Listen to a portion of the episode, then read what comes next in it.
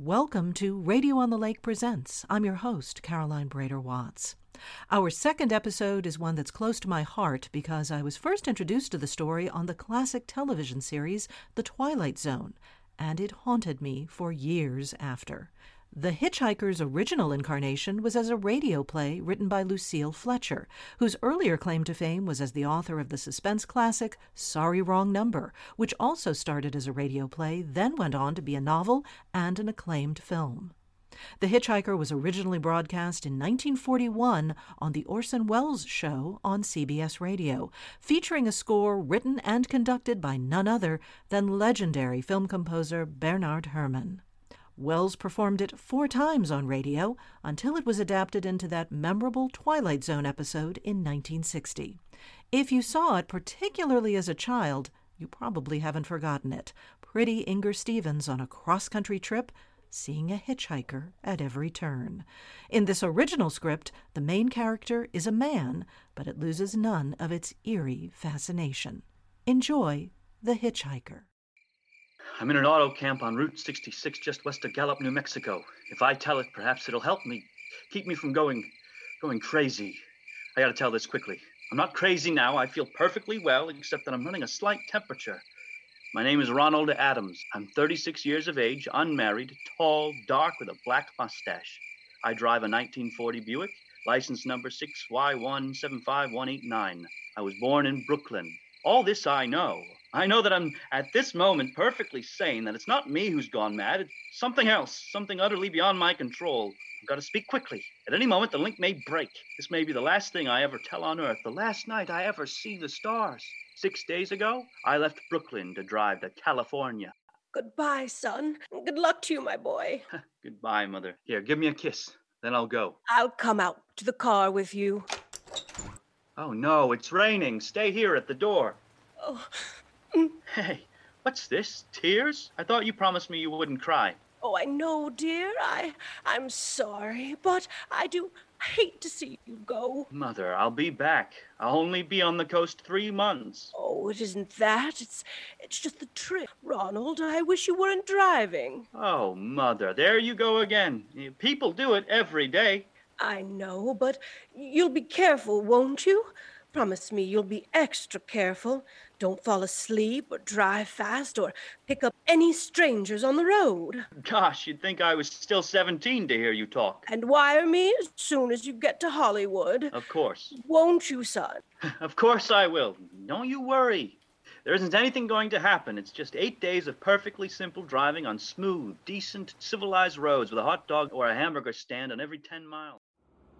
I was in fine spirits. The drive ahead of me, even the loneliness, seemed like a lark. I reckoned without him. Crossing Brooklyn Bridge that morning in the rain, I saw a man leaning against the cables. He seemed to be waiting for a lift. There were spots of fresh rain on his shoulders. He was carrying a cheap overnight bag in one hand. He was thin, nondescript, with a cap pulled down over his eyes. I would have forgotten him completely, except that just an hour later, while crossing the Pulaski Skyway over the Jersey Flats, I saw him again. At least, he looked like the same person. He was standing now with one thumb pointing west. I couldn't figure out how he'd got there, but I thought probably one of those fast trucks had picked him up, beaten me to the Skyway, and let him off. I didn't stop for him. Then, late that night, I saw him again. It was on the new Pennsylvania Turnpike between Harrisburg and Pittsburgh. It's 265 miles long with a high speed limit. I was just slowing down for one of those tunnels when I saw him standing under an arc light by the side of the road. I could see him quite distinctly. The bag, the cap, even the spots of fresh rain spattered over his shoulders. He helloed me at this time. Hello. Hello. Stepped on the gas like a shot. It's lonely country through the Alleghenies, and I had no intention of stopping. Besides, the coincidences, or whatever it was, gave me the willies. I stopped at the next gas station. Yes, sir. Uh, fill her up? Certainly, sir. Check your oil, sir. No thanks. Nice night, isn't it? Yes. It hasn't been raining here recently, has it? Not a drop of rain all week. Oh, I uh, suppose that hasn't done your business any harm. People drive through here all kinds of weather, mostly business, you know. There aren't many pleasure cars out on the turnpike this season of the year. I suppose not. What about hitchhikers? Hitchhikers. Here? What's the matter? Don't you ever see any? Not much. If we did, it'd be a sight for sore eyes. Why? Oh, a guy would be a fool who'd started out to hitch rides on this road. Look at it. Then you've never seen anybody. No. Maybe they get the lift before the turnpike starts. I mean, you know, just before the toll house. But then it'd be a mighty long ride. Most cars wouldn't want to pick up a guy for that long a ride. And you know, this is pretty lonesome country here mountains and woods. You ain't seen anybody like that, have you? Oh no, no, not not at all. I just uh, a technical question. Oh, I see. Well, that'll be just a dollar forty-nine with the tax. The thing gradually passed through my mind as sheer coincidence. I had a good night's sleep in Pittsburgh. I didn't think about the man all next day until till just outside of Zanesville, Ohio, I saw him again. It was a bright, sunshiny afternoon. Peaceful Ohio fields, brown with the autumn stubble, lay dreaming in the golden light, and I was driving slowly, drinking it in, when the road suddenly ended in a detour. In the front of the barrier, he was standing. Now, let me explain about his appearance before I go on. I repeat, there was nothing sinister about him. He was as drab as a mud fence, nor, nor, was his attitude menacing. He merely stood there, waiting, almost drooping a little, with a cheap overnight bag in his hand. He looked as though he had been waiting there for hours. And he looked up, he hailed me. He started to walk forward. Hello. No, not just now. Sorry. Going to California? No, no, not today. The other way, going to New York. Sorry. After I got the car back on the road again, I felt like a fool. Yet the thought of picking him up, of having him sit beside me, was somehow unbearable. At the same time, I felt more than ever unspeakably alone. Hour after hour went by. The fields, the towns ticked off one by one. I knew now that I was going to see him again, and though I dreaded the sight, I caught myself searching the side of the road, waiting for him to appear. Yeah, what do you want? You sell sandwiches and pop here, don't you? Yeah, we do in the daytime, but we're closed up now for the night. I know, but I was wondering if you could possibly let me have a cup of coffee. Black coffee. No, not this time of night, mister. My wife's the cook. She's in bed. No, don't shut the door, please. Listen, just a minute.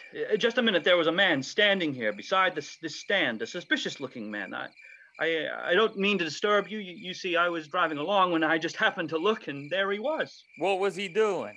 Well, nothing. You've been taking a nip? That's what you've been doing. Now, on your way before I call out Sheriff Oakes. I got into the car again and drove on slowly. I was beginning to hate the car. If I could have found a place to stop, to rest a little. I was in the Ozark Mountains of Missouri now. The few resort places, they were closed. The an occasional log cabin seemingly deserted. That's all that broke the monotony of the wild. I had seen him at that roadside stand. I knew I'd see him again, maybe at the next turn of the road. I knew that when I saw him next, I would run him down. But I didn't see him again.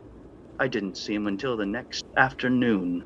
I'd stopped the car at a sleepy little junction just across the border into Oklahoma to let a train pass by when he appeared across the tracks, leaning against a telephone pole. A perfectly airless, dry day. The red clay of Oklahoma was baking under the southwestern sun. Yet there were spots of fresh rain on his shoulders. Couldn't stand that. Without thinking blindly, I started the car across the tracks. He didn't even look up at me. He was staring at the ground. I stepped on the gas hard, veering the wheel sharply towards him. I could hear the train in the distance now. Then something went wrong with the car. It stalled right on the tracks. The train was coming closer. I could hear its bell ringing and the cry of its whistle. Still, he stood there. Now I knew that he was beckoning, beckoning me to my death.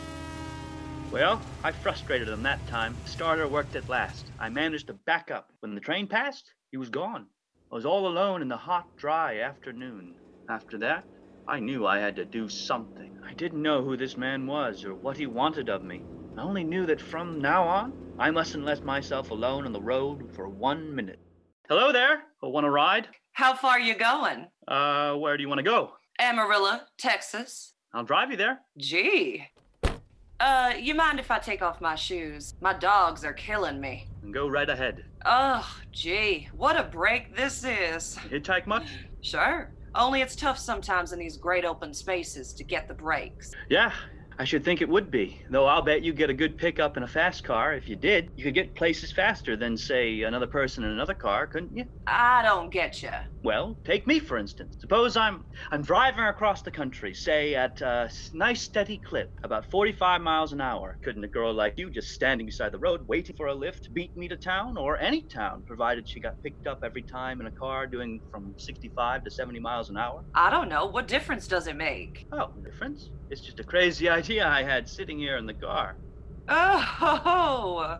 imagine spending your time in a swell car thinking of things like that. What would you do instead? What would I do if I was a good looking fellow like yourself? Why, I'd just enjoy myself, enjoy every minute of the time. I'd sit back and, and relax. And if I saw a good looking girl along the side of the road, hey, look out! Did you see him too? See who? That man standing beside the barbed wire fence. I didn't see anybody. It was nothing but a bunch of cows and, and the wire fence. No? What'd you think you was doing? Trying to run into a barbed wire fence? And there was a man there, I tell you. A thin gray man with an overnight bag in his hand. And I, I was trying to run him down. Run him down? You mean kill him? You say you didn't see him back there? You sure? I didn't see a soul. And as far as that's concerned, Well, watch for him next time. Keep your eyes peeled on the road. He'll turn up again, maybe any minute now. There! Look! Look there!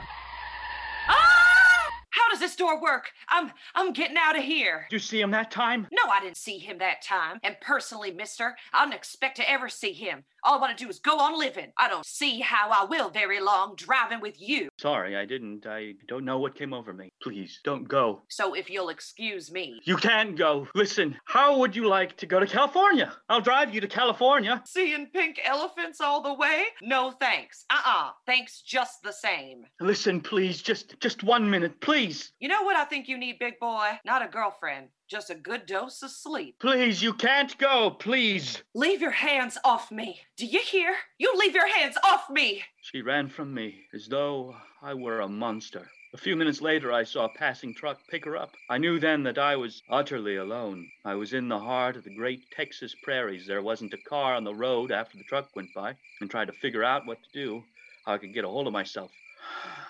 If I could just find a place to rest, or even if I could sleep right here in the car for a few hours along the side of the road. I was getting my winter coat out to the back seat to use as a blanket when I saw him coming toward me, emerging from the herd of moving steer. Hello. Maybe I should have spoken to him then, thought it out then and there. For now he began to be everywhere. Wherever I stopped, even for a moment, for gas, for oil, for a drink of pop, a cup of coffee, sandwich, he was there. I saw him standing outside the auto camp in Amarillo that night when I dared to slow down. He was sitting near the drinking fountain of a little camping spot just inside the border of New Mexico. He was waiting for me outside the Navajo reservation where I stopped to check my tires. I saw him in Albuquerque when I bought 20 gallons of gas. I was I was afraid to stop now. I began to drive faster and faster. I was in in a lunar landscape now the great arid mesa country of New Mexico. I drove through it with the indifference of a fly crawling over the face of the moon. Now, he didn't even wait for me to stop.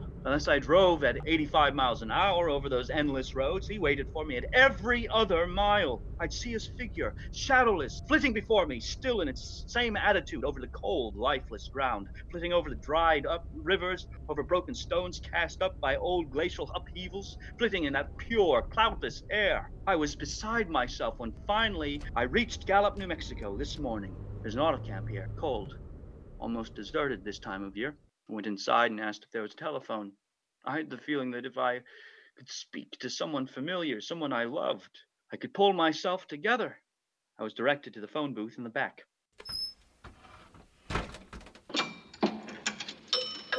Operator, your call, please. Long distance. Long distance, certainly. I'd like I'd like to put a, in a call to my home in Brooklyn, New York. I'm Ronald Adams. Um, the number is Beechwood 20828. Gallup, New Mexico, calling Beechwood 20828. I read somewhere that love could banish demons. I, it was in the middle of the morning. I knew Mother'd be home. I pictured her tall and white haired in, the, in a crisp house dress, going about her tasks. It'd be enough, I thought, just to hear the even calmness of her voice. Go ahead, please. Uh, hello? Mrs. Adams' residence. Hello? Hel- hello, Mother? This is Mrs. Adams' residence. Who is it you wish to speak to, please? Wha who's this? This is Mrs. Winnie. Mrs. Winnie? I, I don't know any Mrs. Winnie. Is this Beechwood 20828? Yes. Wh- Where's my mother? Where's Mrs. Adams?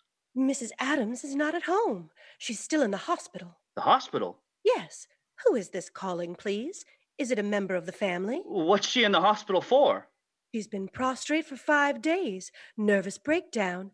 But who is this calling? A new nervous breakdown? Well, my mother was never nervous. It's all taken place since the death of her oldest son, Ronald. The death of her oldest son, Ronald? Hey, what's this? What number is this? This is Beechwood 20828. It's all been very sudden. He was killed just six days ago in an automobile accident on the Brooklyn Bridge. Your three minutes are up, sir. Your three minutes are up, sir. Your three minutes are up, sir. And so I'm sitting here in this deserted auto camp in Gallup, New Mexico. I'm trying to think, trying to get a hold of myself. Otherwise, I, I'm going to go crazy. Outside, it's night, the vast, soulless night of New Mexico. A million stars are in the sky. Ahead of me, stretch a thousand miles of empty mesa, mountains, prairies, desert. Somewhere among them, he's waiting for me. Somewhere I shall know who he is and who I am. The Hitchhiker was produced by Radio on the Lake Theater. Ronald Adams was played by McGregor Arney. The woman in the car and the operator were played by Jessica Farr. Mrs. Adams and Mrs. Winnie were played by Chris Parker, and the storekeeper and the gas station attendant were played by Timmy Mays. The director of The Hitchhiker was Zachary James Myers, and the sound effects producer was John Watts. Please join us next week for Three Skeleton Keys. I'm Caroline Brader Watts. Thanks for listening.